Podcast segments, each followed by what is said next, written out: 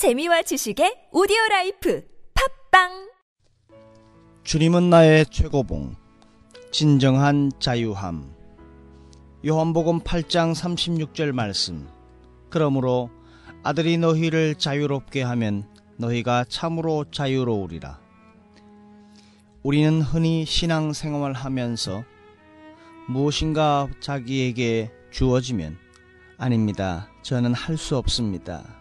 저는 부족합니다. 라고 말합니다. 그리고 우리는 그것을 매우 겸손한 사람이다 라고 생각합니다. 그러나 사실 그것은 겸손보다 교만에 가깝습니다. 우리의 육신으로는 겸손한 태도 같지만 사실은 영적으로는 겸손한 태도가 아닙니다. 개인적으로 본인에게 하나님의 영을 인정하지 않는 육신의 중심으로 말을 하는 태도입니다. 개인적인 교만이 남아있으면 그 교만은 이렇게 말합니다. 나는 할 수 없어. 나는 부족해. 라고 말합니다. 한편 인격적인 본성은 절대로 나는 할 수 없어 라고 말하지 않고 단지 하나님이 주신 그 하나님의 영으로 나는 믿음으로 아멘하고 행진하겠습니다. 나는 주님의 이름으로 주님의 능력으로 순종하겠습니다. 라고 말합니다. 인격적으로 하나님의 본성을 인정하는 자들은 언제나 더 많은 순종을 원합니다. 이것이 우리가 지어진 모습입니다. 이것이 우리가 창조된 원래의 모습입니다. 우리는 하나님을 위해 엄청난 역량을 가질 수 있도록 지어졌습니다. 죄와 우리의 개별성은 우리로 하여금 하나님께 나아가는 것을 막습니다. 하나님은 우리를 죄로부터 구원하셨습니다.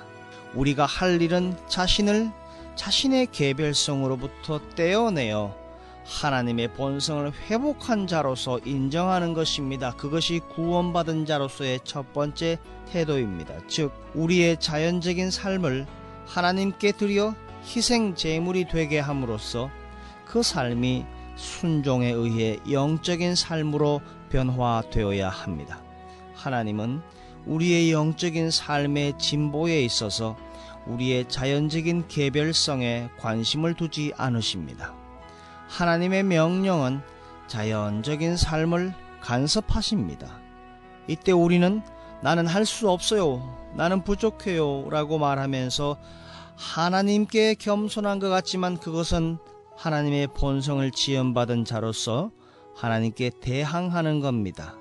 우리는 주님의 명령 앞에서 할 수 없다라고 말하지 말고 할 수 있도록 누가 합니까? 하나님께서 우리를 통하여 할 수 있도록 우리를 허락하며 우리를 허락하는 것이 주님을 돕는 사역입니다. 내가 하려고 하는 것이 아니라 하나님이 할 수 있도록 나를 내어드리는 겁니다. 하나님께서는 자연적인 삶과 관련하여 우리를 훈련시키진 않았습니다. 우리가 밥을 먹을 때 오른손으로 먹을까요? 왼손으로 먹을까요? 그런 것까지 간섭하지 않으시지요? 우리가 자신을 훈련해야 하는 겁니다. 자기가 선택하는 것이지요. 하나님은 우리의 모든 이론과 모든 생각까지 일일이 다 간섭하지 않으십니다. 그것은 너희들의 선택이지요. 우리가 해야 합니다. 오, 주님, 나의 생각은 언제나 방황합니다. 부족합니다. 할 수 없습니다 라고 말하지 마십시오. 당신이 방황하는 생각을 하지 말아야 하는 것이지요. 개별성이라는 독재자의 음성을 듣지 말고 주님이 주신 하나님의 본성에 인격적으로 순종하며 그렇게 순종하는 것이 바로 믿음 안에서 자유함을 얻는 행동입니다. 아들에 의해 자유케 되는 자유를 누리십시오. 이것이 바울이 갈라디아서 2장 20절에서 의미한 것입니다. 내가 그리스도와 함께 십자가에 못 박혔나니 자연적인 개별성은 다 부서지고 인격적으로 하나님의 본성이 주님과 연합하게 하는 것이지요. 우리는 예수님과 하나가 되기 위해 자유하게 하는 능력을 잊기보다는 우리 스스로 능력을 소유하려고 능력 자체만을 고집합니다. 방법 자체만을 추구합니다. 우리 속에 진정한 자유함이 있는 것을 확인한다면 주님 주시는 그 믿음의 능력 안에서 할 수 있습니다. 라고 말하셔야 합니다.